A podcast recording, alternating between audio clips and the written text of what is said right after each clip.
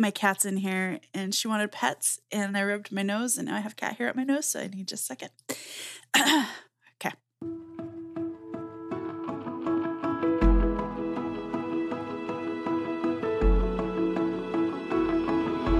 Welcome to Originality, the podcast where we talk about creativity and the roots of creative genius. I am one of your hosts, Aleen Simms, and I am joined, as always, by K. Tempest Bradford.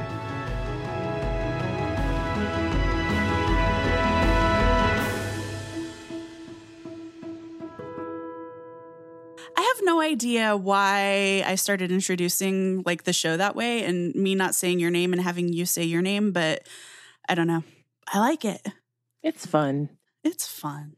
It's it's variety. The spice of life. I've Yes, heard. Indeed. So, when we talked last time, we talked with Antony Johnston about uh, writing his graphic novel, The Coldest City, and uh, making that into a movie. Well, he didn't make it into a movie, but he had a hand in making that into the movie Atomic Blonde, which is a great movie and a great graphic novel. Um, but one of the things that he talked about, what that we actually didn't play, was the value of um, in his creative process or in creative processes, just sitting down and doing the thing, which is something that we've talked about a lot.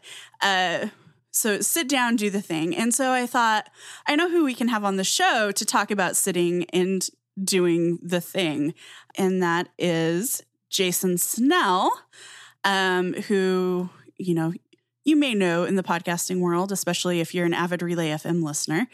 Uh, but I'm going to have him introduce himself now. Uh, I'm Jason Snell. I am um, many things. I uh, I was the lead editor at Macworld for more than a decade. Um, I write about Apple and other technologies at sixcolors.com, and I host a whole lot of podcasts, including some on the Relay Network and some on The Incomparable, which is my podcast network. And I am the chair of the board of directors of National Novel Writing Month. What is NaNoWriMo or National Novel Writing Month? What is it? Well, let me tell you.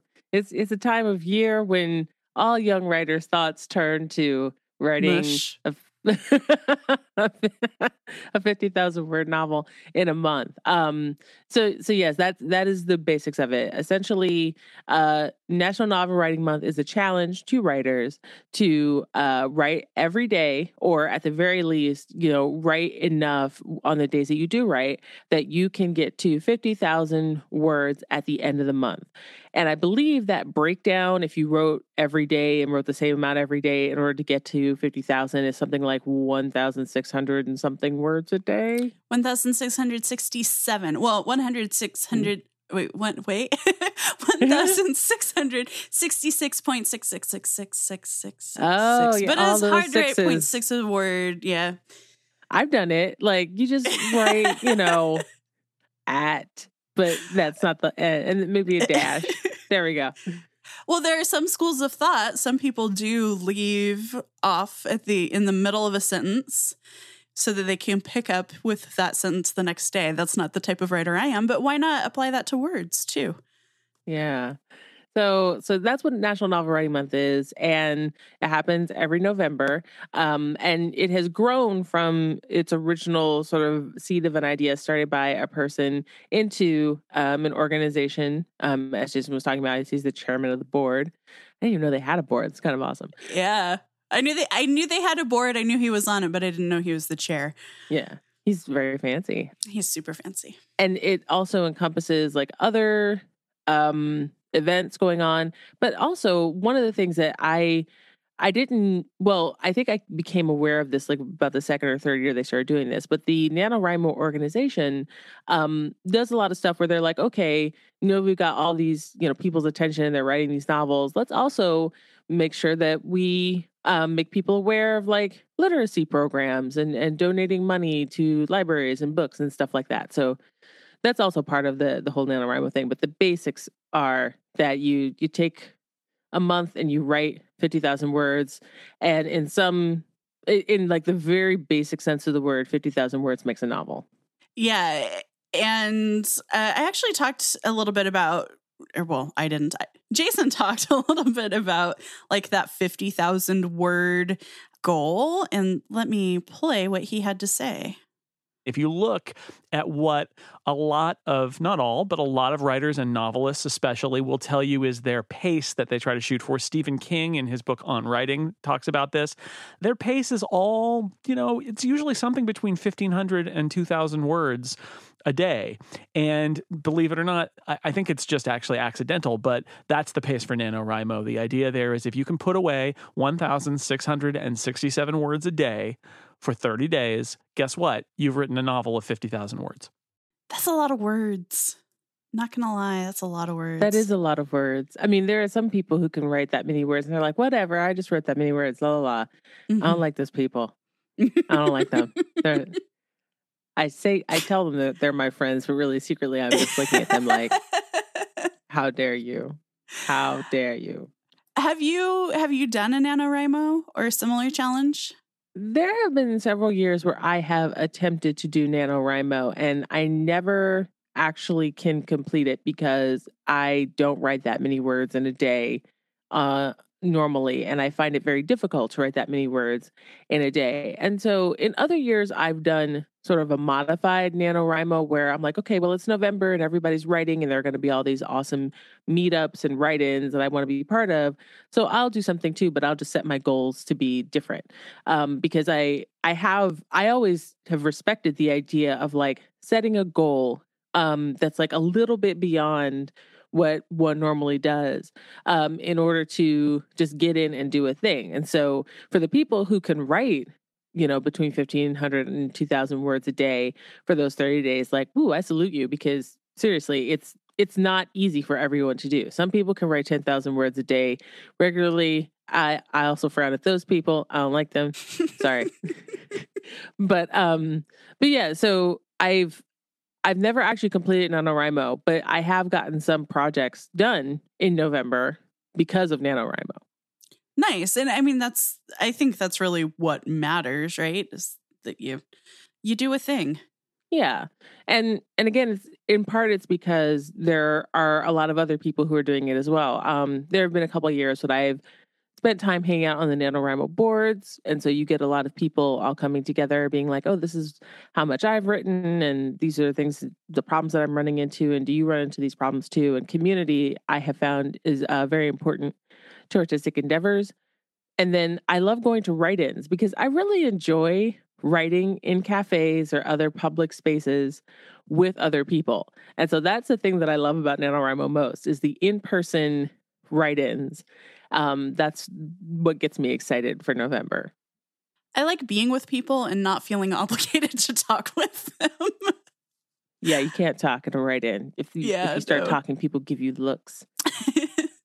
the podcasters like, you know, I really don't like talking to people. Oh, oh, not a good look. It's not good. Um, well, so I last year I actually was like, this is my year. I'm gonna I'm gonna NaNoWriMo it up, and uh, I failed. Uh, uh, I lasted about eight days. I'll let you work out the timing of that. And then I was like, nope, this this isn't happening. Uh, this just it's just not happening this year. And part of the reason for that for me was that I don't really have a novel idea. You know, you meet people who are like, oh my gosh, I have this great idea for a book, but I don't have the time to write it or I don't know how to write well or you know whatever whatever that reason is. But I am like I can write really really dang well. I know I can. I have zero ideas for a book. Like I do not have a novel into me. And so I actually asked Jason about that, what his advice was for people who want to try NaNoWriMo but don't know what novel they might write so Chris Baty's book is called No Plot, No Problem, and it is meant to kind of give you a bunch of quick uh, shortcuts almost to getting the whole goal of NaNoWriMo is put words down on a page. And it's it's actually kind of brilliant. I think it's something that people should do more. We're all self-critical. You got you've got your inner editor. What people end up doing is they end up writing a sentence and then rewriting it and then rewriting it and that's it. And the way the thing that's great about NaNoWriMo is the goal is to write 1600 words a day, one after the other, um, and not doubling back. Just keep going. And I think most writers would tell you the first draft is not going to be that great anyway. You're going to need to do revisions. The important thing is to get the words out. And, you know, in NaNoWriMo, you can even like cross out, strike through the stuff that's like, no, that those paragraphs were bad. Just strike them through and leave them there and count them for your word count. That's that's cool too. So one of the ways that um, that Chris suggests people to approach is yeah, you start writing and you could have a, a, character or a conversation or an action in mind and then and then start going. You could have an idea uh, for a lot of science fiction um, for example, or fantasy, you've got an idea, a, a, concept, and it could just be like, what would this this world has this thing that's different about it? Or what if there were a person that was like this? And that's how it starts. Other other kinds of fiction you might start with a relationship between two people or an interesting character and see what they uh, what they get into. Or you can plumb your own i mean you'll plumb your own history and life experience regardless. That's what all writers do because you know a book is basically like a reality emulator to a certain degree simulator emulator where you're trying to construct something that feels like it could have really happened. And so you will pull things out of your own life to do that. So there are lots of different approaches. Um, I, I would say, you know, ideally there's something that just sticks in your mind that is, this is something I'd like to read and it doesn't exist. So I'm going to write it. Or it's this idea that I had, or this person, or this visual that popped into my head. It depends. Everybody's going to be different. But there are a lot of different ways to get on the path. And I think the, the great thing about the way NaNoWriMo approaches it is it's really about word count in the end, which I know you could look at that and say, well, it's the quality that matters. It's the idea that matters. Yeah, that's true.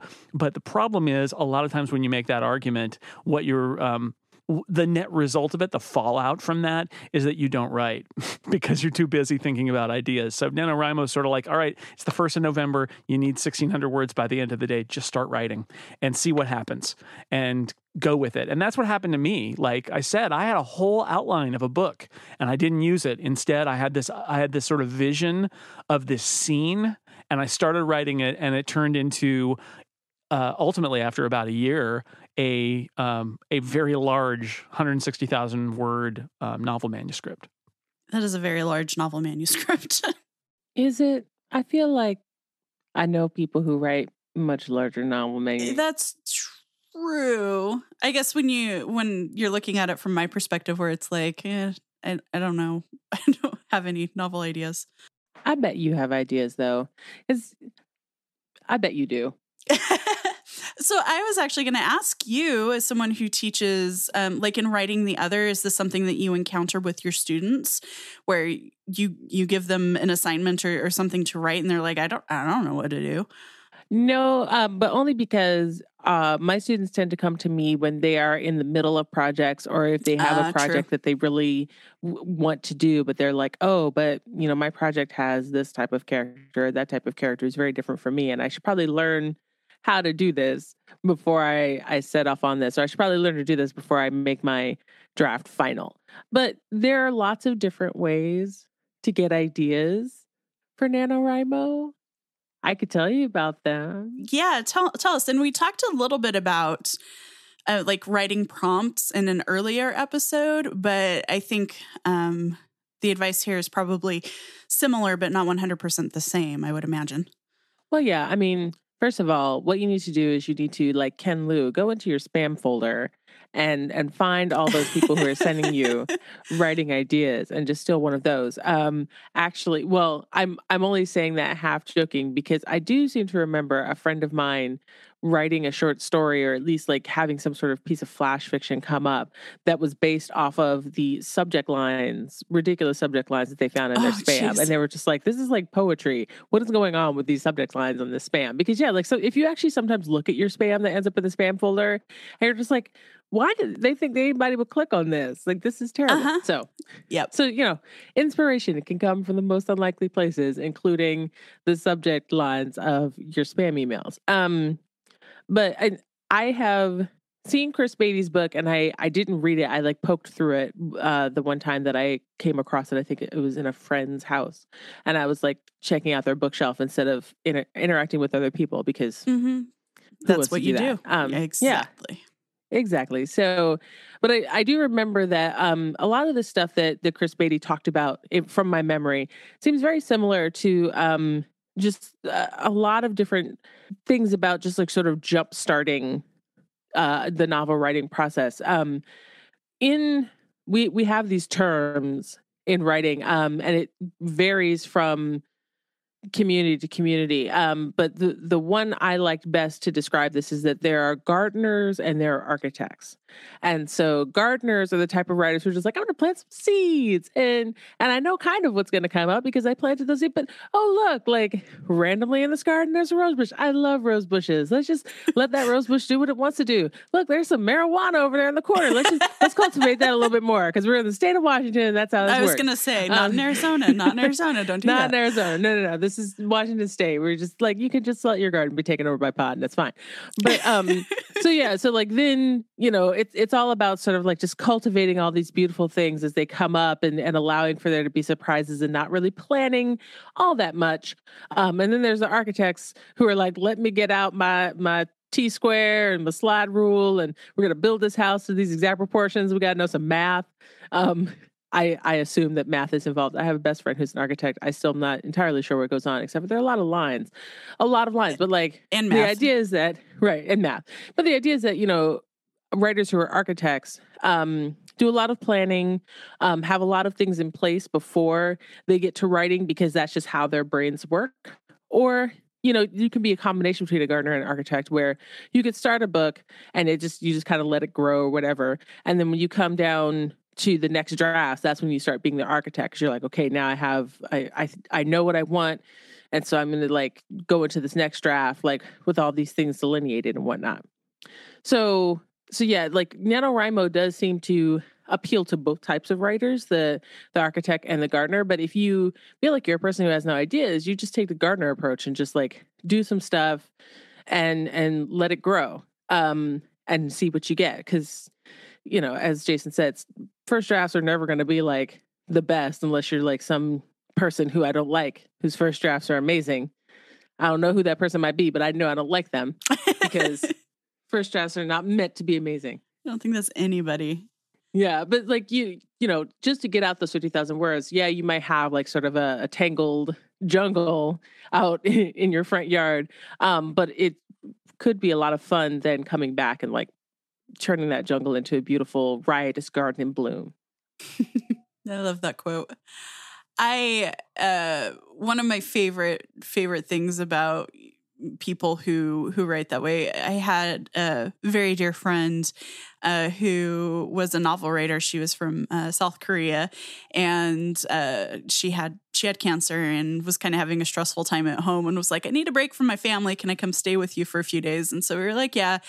So she came and she stayed in our our guest bedroom, and like we didn't see her. She just needed alone time, so she just stayed in in that room and um you know justin and i'd be in the living room and she'd just start laughing just laughing. And i came in one day and i was like mia what are you doing? Or like i knocked on the door and uh and she was like i'm so funny. I'm such a funny writer. And uh, but there's this character i have this character and i want her to go do her own thing and be independent and she's falling in love and i don't want her to fall in love.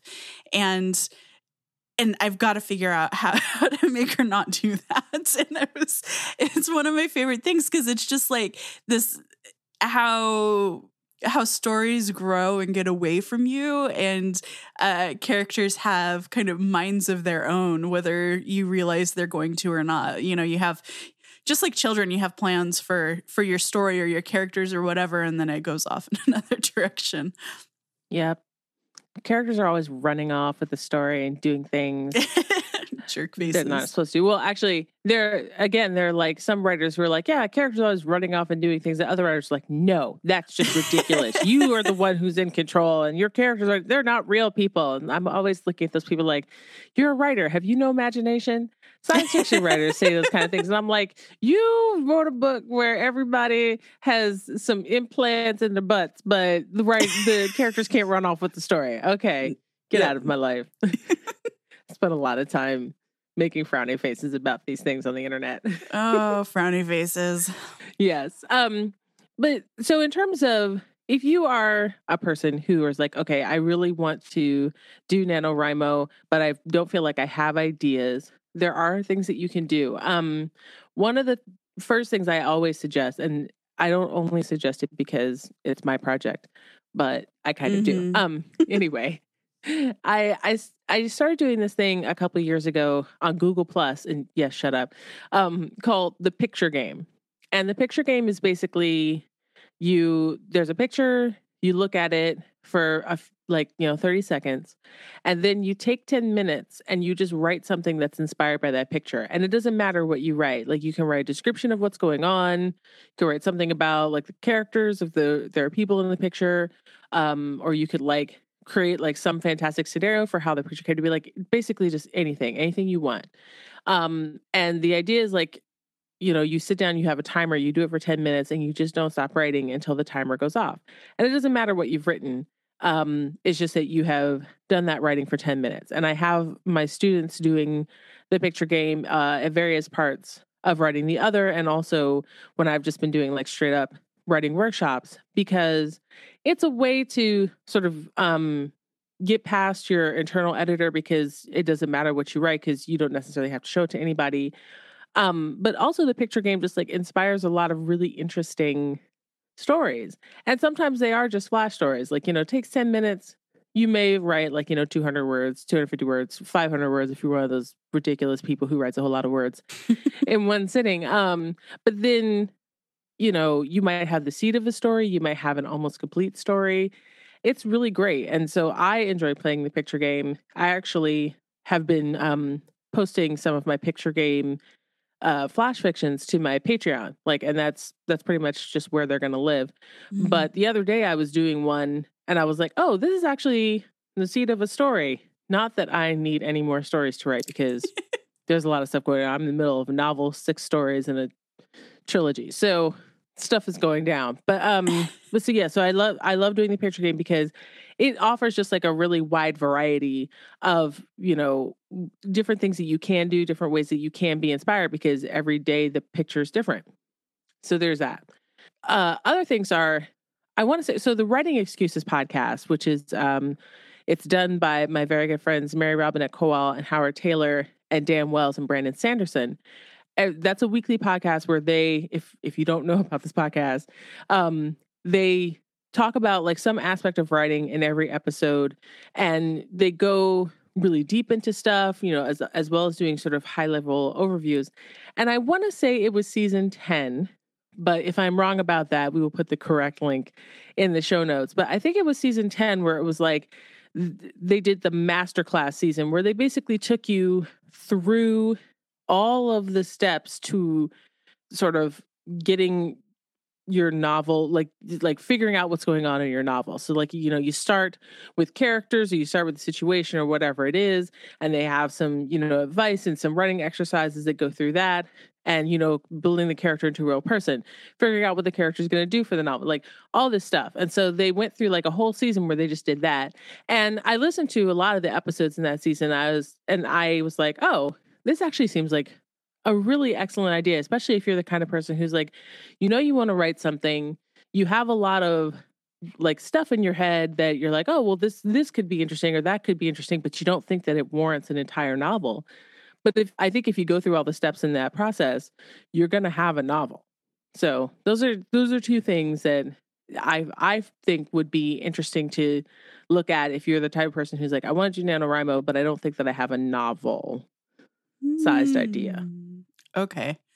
I don't need another podcast to listen to. I feel really hypocritical saying that, but I'm Well, gonna there's that. definitely check out the writing excuses podcast because I've been I've been looking for for podcasts on writing uh, that that I want to listen to. So I am excited to to check that one out.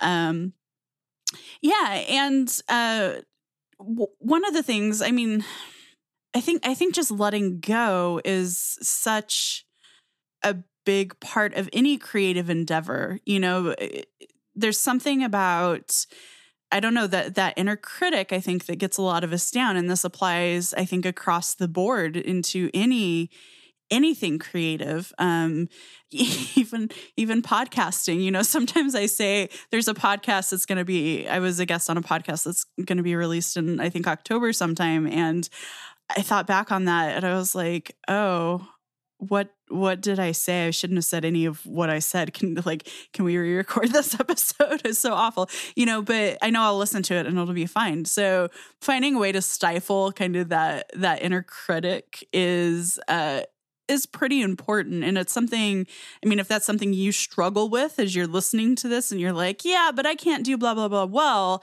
figure out how you can make that, that voice be quiet because it's super important. And that doesn't, it doesn't matter if you're writing or doing app development or UI UX design or drawing or painting or, I mean, child rearing is a creative endeavor you know like any anything that you do uh you know, you got to figure out ways to kind of stifle that. And that's maybe, I don't know, do we have an expert on stifling inner critics that we can have on for an episode? I would like to find the expert on stifling inner critics. I, I feel like that person is some kind of unicorn somewhere where they can be like, hmm, here, let's let's do it. Um, although I will say that um, I on the writing excuses cruise, which is a, a retreat and workshop for people who listen to the Writing Excuses podcast.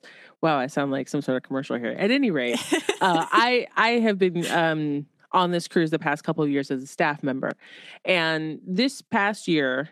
Uh, Emma Newman was one of the author instructors on the cruise, and Emma gave a really great talk about writing and and fear and um, being a writer with anxiety and depression like not like you know sort of like oh i'm i'm a little bit stressed out or i'm a little bit sad no like literal actual anxiety and depression and how she is able to still write and to work and to get things done uh, even though she she does uh, struggle with these things as many other writers do.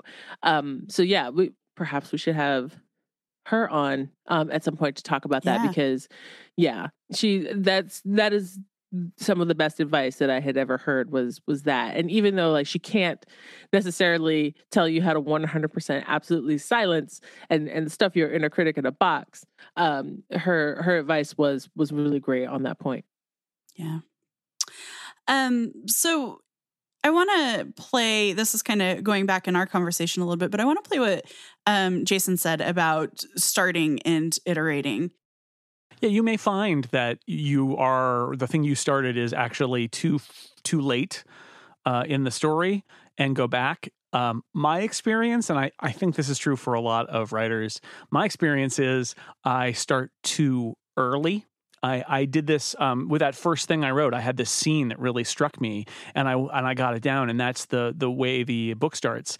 And for the last ten years, as it's been sitting in a drawer, I've been thinking I want to revisit that world, and I could probably do a better job of writing that story today than uh, a decade ago.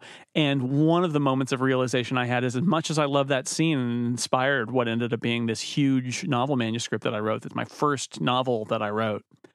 Um, I think that scene happens I, I don't think that scene should be in the book. I think that I think the story should happen start later. Um, so really, that can happen where you know you end up throwing away some stuff later once you find what the core of your story is. But you got to get started, right? You got to put that marathon starts with the first step. So does the climb up the mountain. The first words, you know, you, are starting on that journey. You're getting yourself some momentum. You might throw them away later. That's okay, um, because the story. There's a myth about creativity, which is this idea that writing a novel, let's say, is is a magical thing. Like I don't know how it happens. There's creativity and it all happens and and these things come out and then there's a book. And it's like if, if you read Stephen King as an example on writing, like he he one of the great messages in that book is m- making a novel is like making a table. Um, it's craft, and novels don't come out the way you read them. They start out as a mess. The way you read them is the end process, and there's a lot of work that goes on after that first thing. So don't think because the thing you're writing doesn't resemble the novels you read that you're bad at it, because most of the novels that you read probably were bad to start and then you fix them later. Like stephen king at one point in on writing says um, in my second draft i like to put in the symbolism. And i'm like oh my god wait a second. You mean symbolism is something is it is sprinkled in by writers after the fact? And it's like yeah totally. That it happens later in the game. It's it's you're constructing a book. It's not magic and it takes hard work. But I want to be a unicorn who is magic and just has novels that come forth perfect with, I don't know, symbolism and allegories and whatever. Welcome to the club. we all want to be that writer yeah. because we're we're lulled into a false sense of that's what writing is. I I can't remember who I even saw talking about this or what writer they were talking about, but they were there talking about Kurt Vonnegut, where they were saying something like, you know, Kurt Vonnegut or whoever it was, you know, only ever wrote one draft. Like he thought and thought and thought and thought and thought and thought and thought. And then he sat down to write, and what he wrote was the final thing. Word of God. And, you know, I just, I really wish that I could just shake until their brains fall out of their ears. Any person who gives this kind of, or, or who like puts that kind of thing up on a pedestal. I mean, uh, I feel like so much of what makes writers anxious and sad and feeling like inadequate and whatever is bad writing advice and terrible anecdotes about what other writers have done.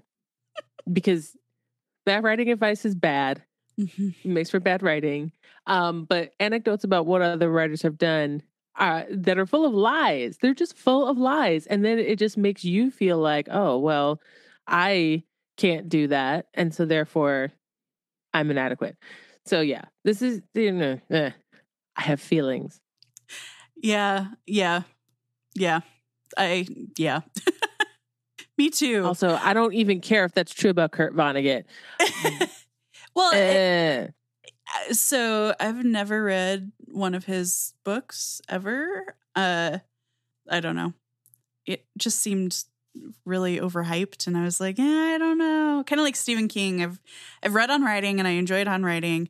I've read a, actually like probably 6 Stephen King books and I didn't enjoy any of them, so I'm just like, meh, not doing that anymore. Oh no, that's sad. But well, I I will say this. I, interestingly enough, the first time I read on writing um, was when it the year it was published, um, and I had been a big Stephen King reader when I was in high school and early college. And that's not like some sort of knock on Stephen King, like oh I read it when I was a juvenile. It's like no, that's just when you know I was able to access his books and started reading them.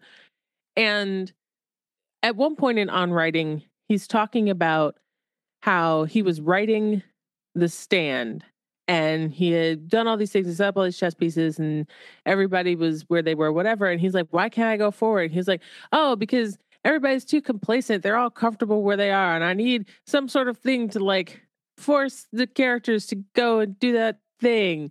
And so that he's like, So I had Harold set up a bomb. And I was like, Interesting, Stephen King, because that is the point in the book where I was like, "What is happening? What is going on? It's This really has become terrible." Yeah. It's really heavy handed, but I, I found it interesting that like he felt that that was a major turning point for the good in that book, whereas I, reading that book, felt it was a major turning point for what the hell is happening because the rest of that book doesn't make any sense. Yeah. I mean, there are some good aspects of the the last third of that book, but mostly not, and mostly nothing having to do with that explosion. But I did find it interesting when he talked about you know the the process that he goes through and how you know there had you know layering in different things in multiple drafts, um, because that that is eventually the way that I ended up working once I actually let go of the notion that my drafts could my first drafts could be perfect like Kurt Vonnegut's if only I worked hard enough. If only. If only. Well, let's hear what Jason has to say about my favorite now topic, um, my recurring theme for originality, uh, everybody's favorite topic editing. Don't write it and expect it to be perfect. And second, don't stop writing because it's not perfect, because it's not supposed to be perfect. That's what the editing pass is for. And I think that NaNoWriMo, that's one of the things that I really internalized is um, the, the NaNoWriMo kind of mantra in a way is um, keep moving forward, fix it later. Like fix it later. And and that's the way to do it because that's how you get to the first thing you mentioned, which is practice. If you keep stopping to fiddle around with your sentences, you're not writing, which means you're not practicing. And there is truth. Something anybody who's been through NaNoWriMo, I feel like, has this experience, which is the first day writing 1600 words maybe it's exciting but it's also kind of exhausting and it's really exhausting like on the fifth day or the sixth day by the time you reach the end of the month, then you know that that idea that you're um, you're building up kind of a muscle, a writing muscle, it's absolutely true. If you're writing every day, you are practicing, you're learning, and you get better at doing it. And, and it's way easier, not easy, writing is not easy, but way easier to write 2,000 words a day if you've been doing it every day for a month than if you only do it one day every month. It's it's it's a very different kind of thing. So practice and and not looking back while you're doing your initial creative pass because you can fix it later. You will fix it later. You have to fix it later. So don't stop. Just keep moving forward if you can. There are moments where you're like, "Oh, this doesn't make sense. I need to think about it." That's fine, but it's just we we so easily get sidetracked by our internal editor eh, that um that it, it can kill a lot of creativity and it's better to defer your internal editor. Shut up, internal editor. I'll cut you, internal editor. Maybe that's our next t-shirt or our first Right. t-shirt. I'll cut you. um so i i find um the i the thing that jason was talking about with you know if you write this many words every day for a month um you definitely get better at it and that's probably very true like i have not been able to sustain any kind of like 2000 word streak for for an entire month so i can't speak from experience but it it dovetails with what Samuel Delany uh, who's another awesome author, has said about writing. And he actually says this in his book about writing, um, which is why I quote it so often. Um, but what he says is that writing is an addiction, but is a it's an addiction that is easily kicked. Uh, which is, the, thinking of it that way definitely dovetails with my experience. Um, and so one of the ways that many authors do keep up their addiction is by writing every day or saying like you have to write every day. I am not a proponent of you have to write every day. Uh in part because that if you can't write every day then once again that's making it anxiety uh for the Mhm. writer that is not necessarily good. Um but also sometimes you really just can't because of whatever's going on in your life or your particular writing process. Like some people really do need to like spend a lot of time thinking and processing before they can put something down on the page, and that's fine. So the thing that I uh, sort of came up with that I tell my students is that you know you don't necessarily have to write on your manuscript every day, but since writing is a a habit that's easily kicked, consider doing one 10 minute writing exercise every day because it's 10 minutes. It's a writing exercise. It doesn't mean that you have to show it to anybody. And so it can be terrible or it can be weird or whatever it is. And then you could just be like, well, that was terrible or that was weird. And you can move on to the next day. But you've written because, yeah, like doing something every day, even if just like a little bit, is, you know, building up the the muscles for doing that thing and it's also just keeping your brain engaged in creativity um and for some people writing every day if they're a writer isn't necessarily the 100% surest way to like keep their creative brain engaged um but i think that you will find that if you talk to any creative artist whether it's writer or actor painter dancer whatever it is that they're when you say like how do you keep that creative brain engaged so you can you know be really good at this they're going to say something about doing the thing every day um but it just doesn't always have to be the exact same thing that other people have found to be successful So maybe making progress every day is a goal. Like, even if it's like for five minutes, you need to sit and think about your character or characters or a plot point or something.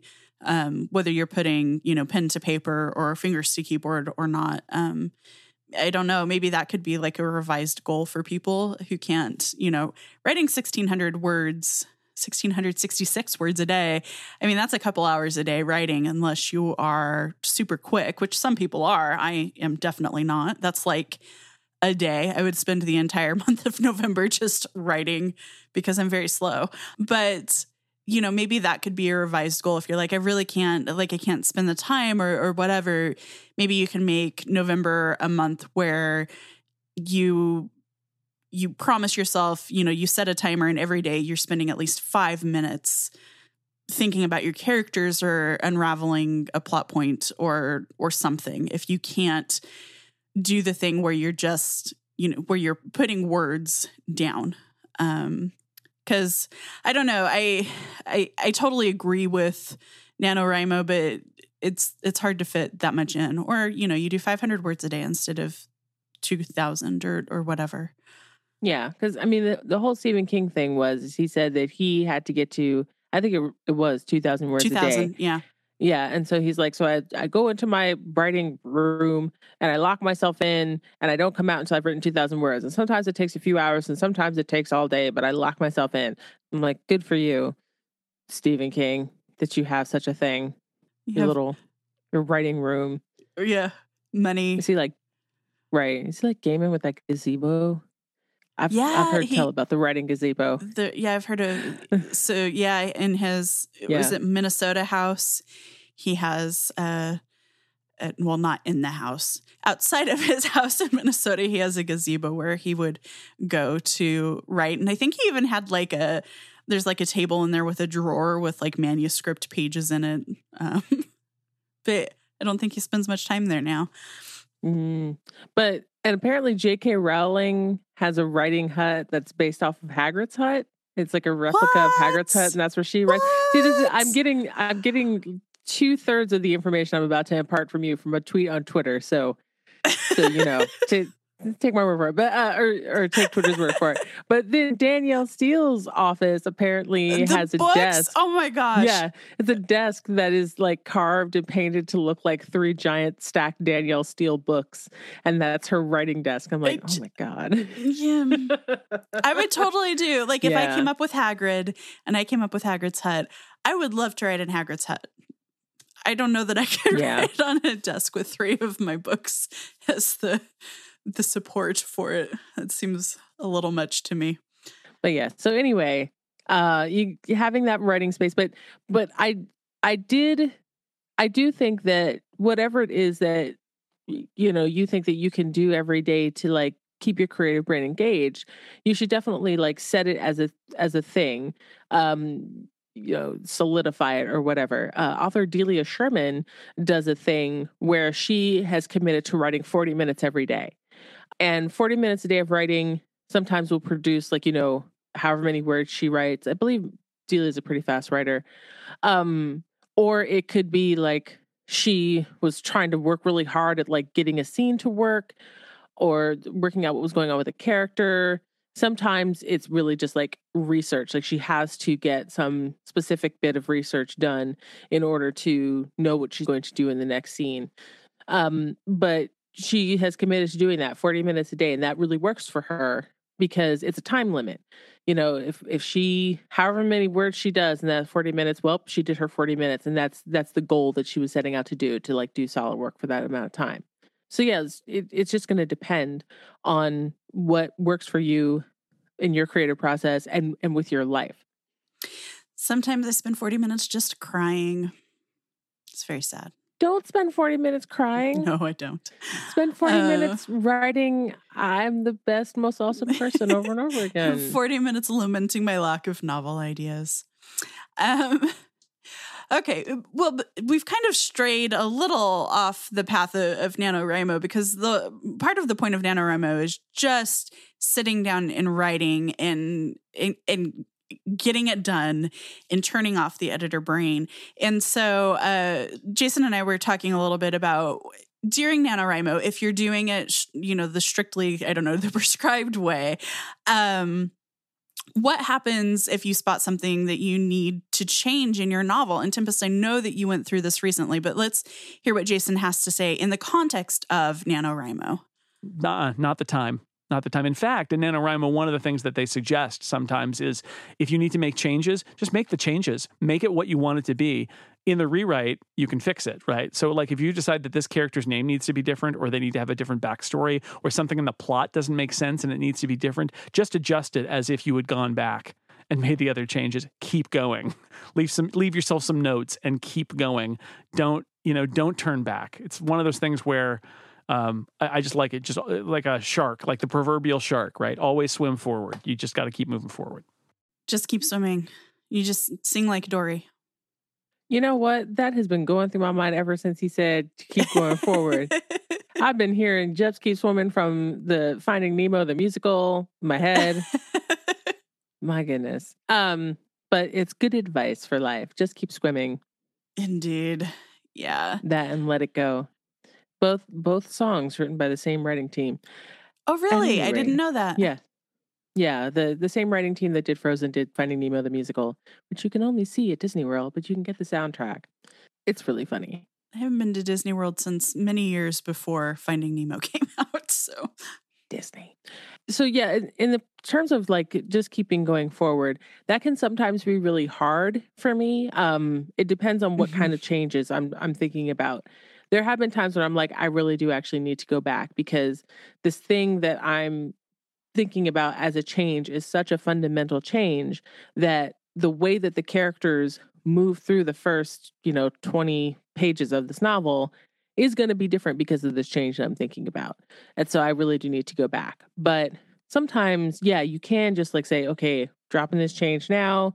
We're going to fix what came before this when we get to the next revision, but for now, we're just going to keep going forward. For me, it was that um, I decided that a character was, I changed the gender of a character and I changed them from um, a non binary person to a cisgender woman. And the the pronouns changed but the way that the character is treated by the other characters didn't change that much. And I, I'm pretty sure I've talked about this in an earlier episode, mm-hmm. like what all went into that. Um, so I am able to just keep going forward without having to, you know, go back and rewrite everything up to that point with that change in mind because it it wasn't so fundamental a shift that there's going to be such a difference in the way that those characters are interacting with her that I need to go back and rewrite it. I can just make notes as to like things that I want to change and um, working through her background. Um, and I may end up even changing it again once I'm done with this draft, um, which is another reason why I was like, there's no reason for me to go back. I think I need to get to the end of this draft really before I make the final decision on that. So I can just keep going. Yeah, I am definitely a revise as I write type person and I think that's part of why I get so bogged down is again turning off that that editor brain and just being like, okay, that that sentence is not perfect. You don't have to make it perfect now. That paragraph is not ideal, but you can come back later. Um and uh, I I find myself editing myself into corners and making things worse before I even give myself a chance to get things out entirely. Uh, so, not ideal, I don't think. No, don't do it. You gotta yeah. don't edit. Don't Stop. do it. Stop it. So I also asked Jason, one of the pitfalls that people fall into is listening to the self-critic and going back and, and revising and re-revising. Um, but I also I asked him what other p- pitfalls people experience when they are participating in NaNoWriMo, and here's what he had to say.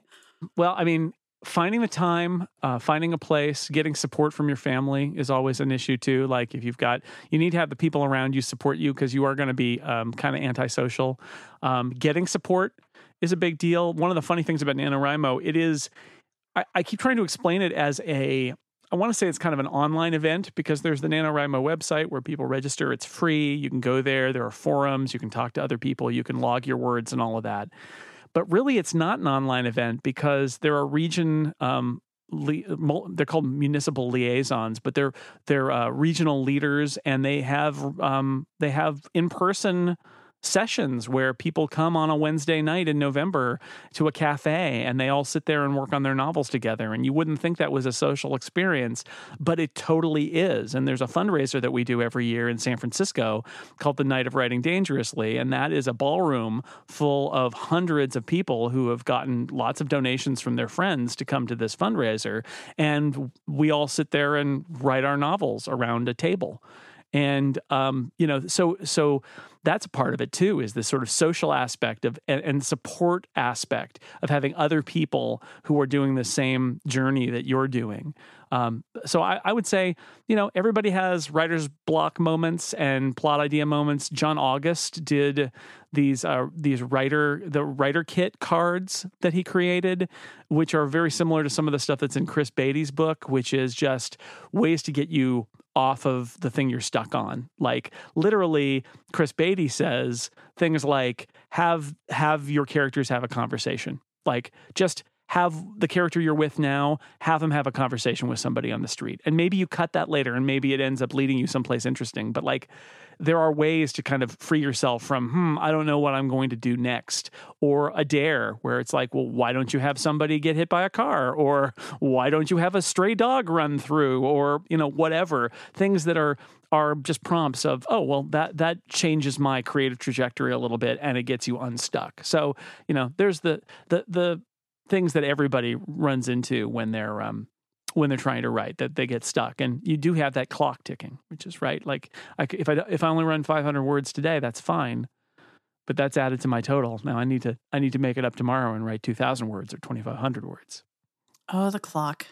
That's so many words. Oh my god. It's so um, many words.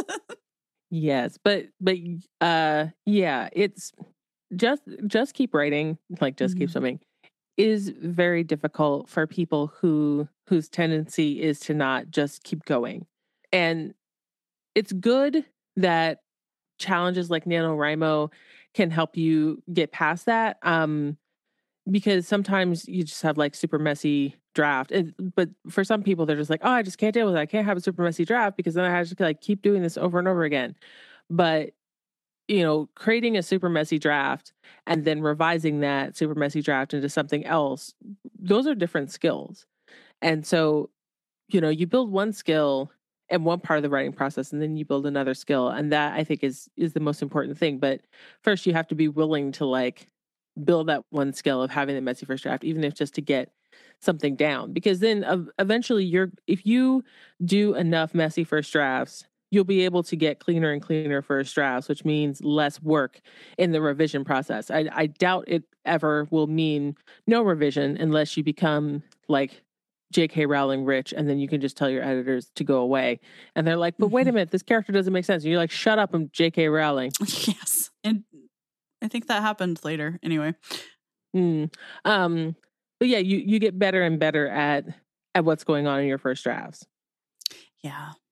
So um, do it. Do it. Do it. Do and it.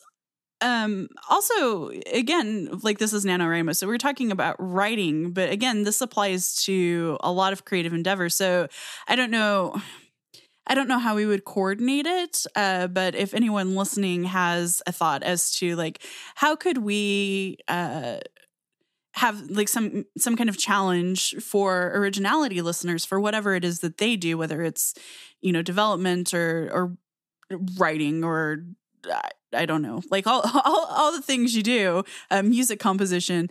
Can we, is there some way that we can have kind of like a community wide challenge and check in like over Twitter and, um, you know, in November, whether that maybe it's just like, hey, everybody, you know, 15 minutes a day, do the thing. And if you miss a day, then maybe you do, you know, 30 minutes or whatever, kind of borrowing from that same idea. But um, I would love to hear because, I mean, it's the end of September when this goes out. So we have a little bit of time that we might be able to come up with something. And I mean, our originality community is still small enough that I feel like we could do it without it being completely unwieldy.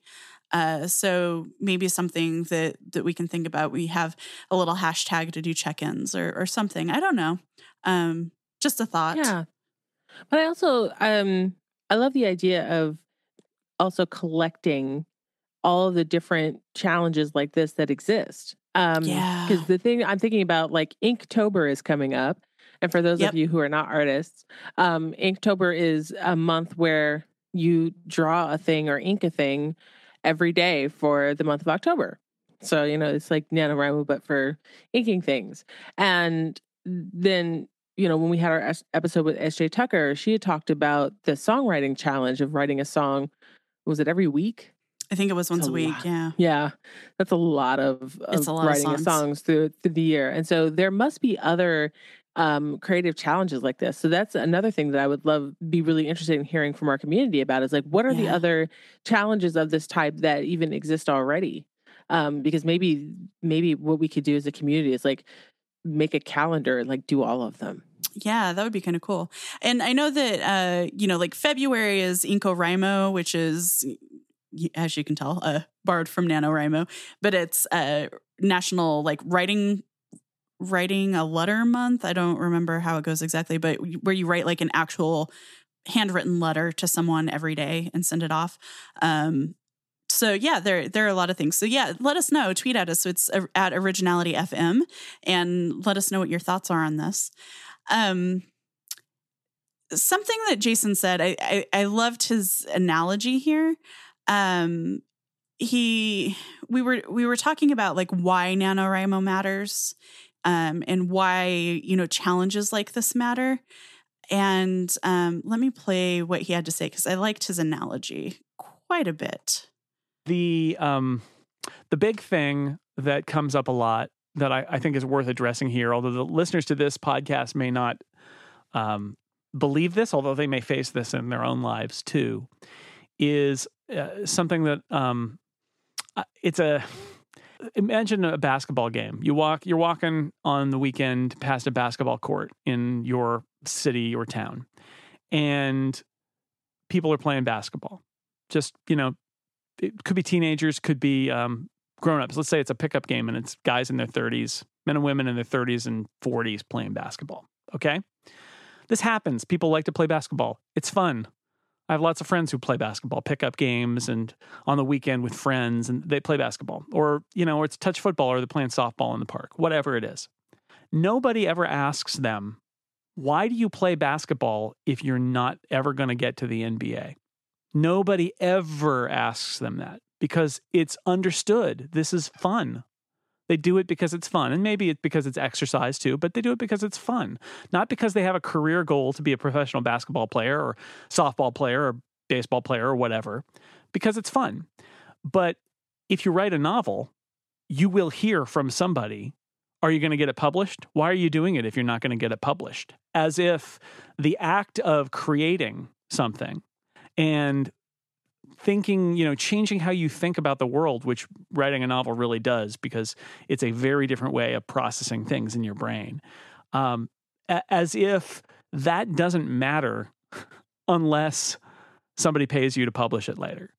And I don't know why we're like that. I don't know why there's a difference between those two things, but I firmly believe there is no actual difference between those two things, and that doing something for the pleasure of it, knitting, or or uh, quilting, or writing, doing something for the pleasure of it, is not dependent on having the final output of that be saleable or have some sort of uh, uh, officialness conferred upon it. Like the people who do NaNoWriMo, some of them publish their novels, some of them self publish their novels. Other people just went to the top of the mountain and know that they went there and they didn't take anything back from the top of the mountain except maybe a picture. But they know that they did that and everything that they had to do to get to the top of that mountain or every bit of training they had to do to finish that marathon. And writing a novel is really like that. And I think it's unfortunate that um, that some people think that the only point in writing a novel is to get it published because that's not the whole story. Publishing novels is great, but a very tiny percentage of the novels that are written are ever going to be published, and that's okay. It doesn't mean that um, the people who write those novels or write fan fiction or do any sorts of other things that they do because they love those characters and those stories and to spend time writing, you know, it's completely valid, even if it never sees the light of day, even if nobody ever reads it. I love that. Yes, I agree. I highly agree. Even as a person who's like, I am writing in order to get this published. But yeah, not everything needs to be for the purpose of that. Mhm. And sometimes you just want to create and share with your friends and and make and and do something like accomplish something like getting to the end of 50,000 words and having like an actual cogent story. That's an accomplishment. yeah. Like whether or not the draft is a mess or not, you still have accomplished something that not a lot of people have been able to do. Not a lot of people really just can't do. Yep. You know, right because you love it. Yep. Yeah, very much like running a marathon or triathlon or Ironman or like whatever. Like, what does that get you? Really, not a lot. a lot unless of you're bad s- knees. Yeah, bad knees. It gets you bad knees. yeah. Unless you're unless you're super elite, you know, you you do it because you love to do it. And I mean, NaNoWriMo is the marathon. You know, it's the writing equivalent of a marathon. It really is. Yep. So yeah, so do it. Do it and Do be elite and have bad knees. writer's writer's hand. Writer What knee. I don't know. Writer knee. right or knee.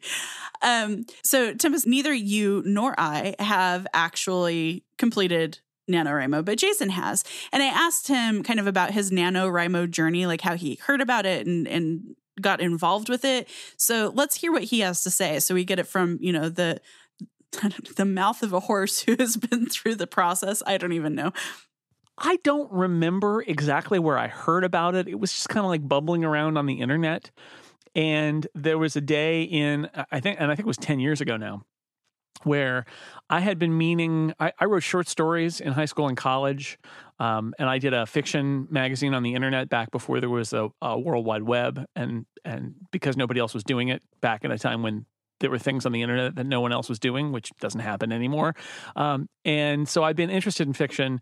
I had been meaning to go back and write things, and I'd always wanted to write a novel. So I had, I had that moment where I thought, um, oh, National Novel Writing Month, maybe this is it. I'm deadline oriented. Maybe this is how I could do it. So I. Um, I decided at that point that I would try it. I had a novel outline that I'd been working on on my commute for a while now.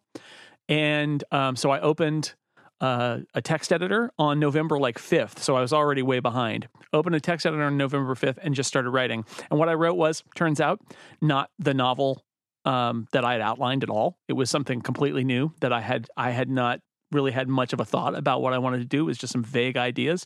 And I started writing.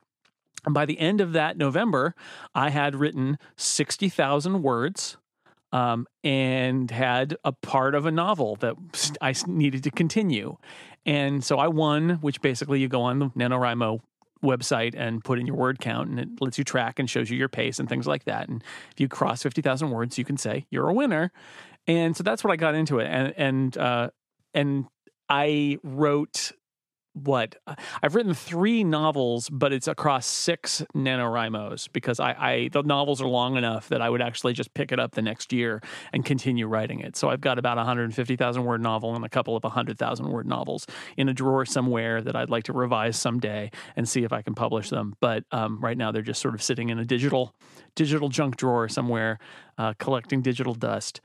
Oh, the digital dust. It's okay to have digital scrapbook thingies collecting digital dust because Agreed. yeah, not everything you write is going to be something that you actually want to turn into something that you want to publish or or even just show to people or work on further. So that's cool. But I, I like the idea where he was like, oh, I'm just going to open up this text editor and do a thing. It's not even the thing I was thinking about. It's this other thing. Oh, I have 60,000 words. He's one of those people. He One of those is. people who can write all those words. Well, now, now I have to reassess whether or not I like him. Oh, wait. he's pretty he's pretty likable he's pretty great uh, well and he writes Yeah. a ton so he was as he said he was the editor of Macworld for a long time before that he was a writer at Macworld and uh, you know other kind of apple centric publications and now he has um, his own news uh, tech news blog and he writes a ton for that too and then he does like NaNoWriMo type stuff on addition in addition to that and i'm just absolutely blown away It is pretty mind blowing. it is Uh, some people, Some they're just fabulous. How do they do it? Oh, Dang wait, we've been talking about this this whole time. no, yeah.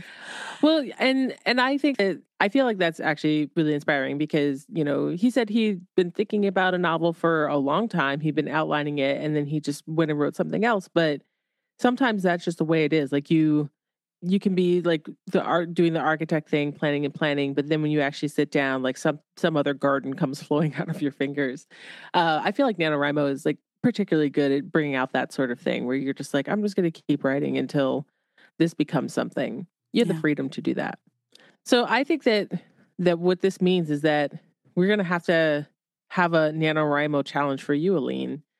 Like we're going to get you from like not having an idea to having an idea so that when November 1st comes, you are ready to like start putting some words on the page. I'll think about it. I don't I honestly don't know if this this November is my November to do it, but it might be my November to do something revised where it's, you know, I make a commitment. I already try to write for half an hour a day. So, you know, maybe my NaNoWriMo is instead sitting down, turning off the self editor and writing for extra time. So I'm doing like 45 minutes or an hour a day.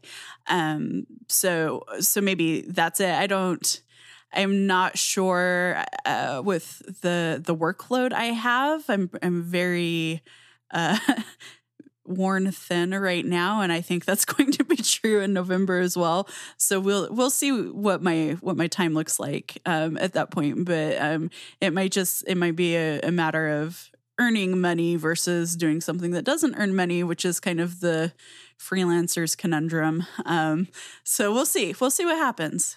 I'll I'll let everybody know when I decide. You know, I'm totally gonna be talking to her once we turn these microphones off. I'm like, Aleen, we're not recording anymore. We're gonna do this. Make it happen. Oh, we'll, see. We will see. We will see. All right.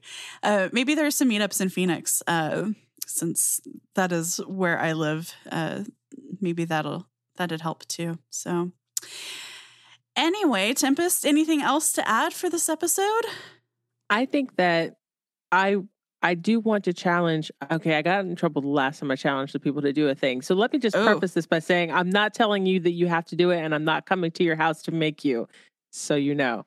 All right. So I but I think it would be a good challenge for our listeners to to pick a month that's coming up in the next say four months, um, and whatever creative thing that you do or a creative thing that you are interested in doing or getting into, pick one month and then just set a goal and do that thing. So if it's going to be NaNoWriMo, if you're a writer, awesome. Um, you could do, if you're a jewelry designer, I did this once where I made a new piece of jewelry every day. It was supposed to only last a month.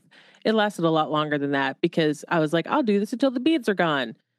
Beads Oh. replicate at night behind one's back. They never were gone. Anyway, um, or maybe you're going to participate in Inktober if you are a visual artist. Um, uh, maybe you, if you're a songwriter, you're like, I can write a new song, you know, complete a new song um, every week for the for the month of December or something along those lines. But whatever it is, like that's my challenge to you, just like to figure out what month you're gonna do the thing, what your goals are for the thing, and and then like say, all right, I'm committed to doing this thing for one month. Mm-hmm.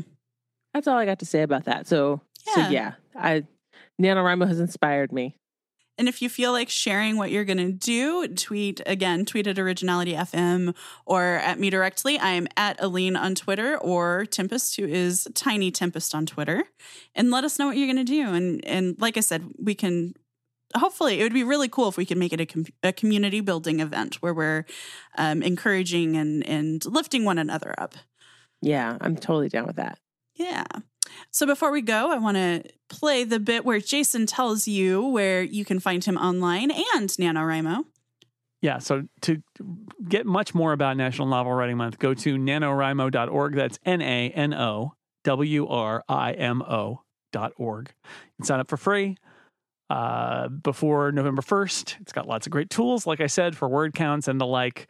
And I found those really useful. I had word count spreadsheet and word, word count chart bookmarked.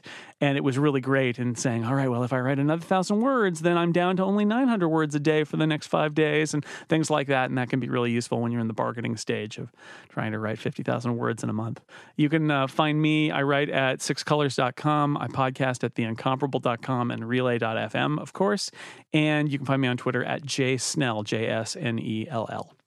Right. And until next time, figure out what you're going to do for a month.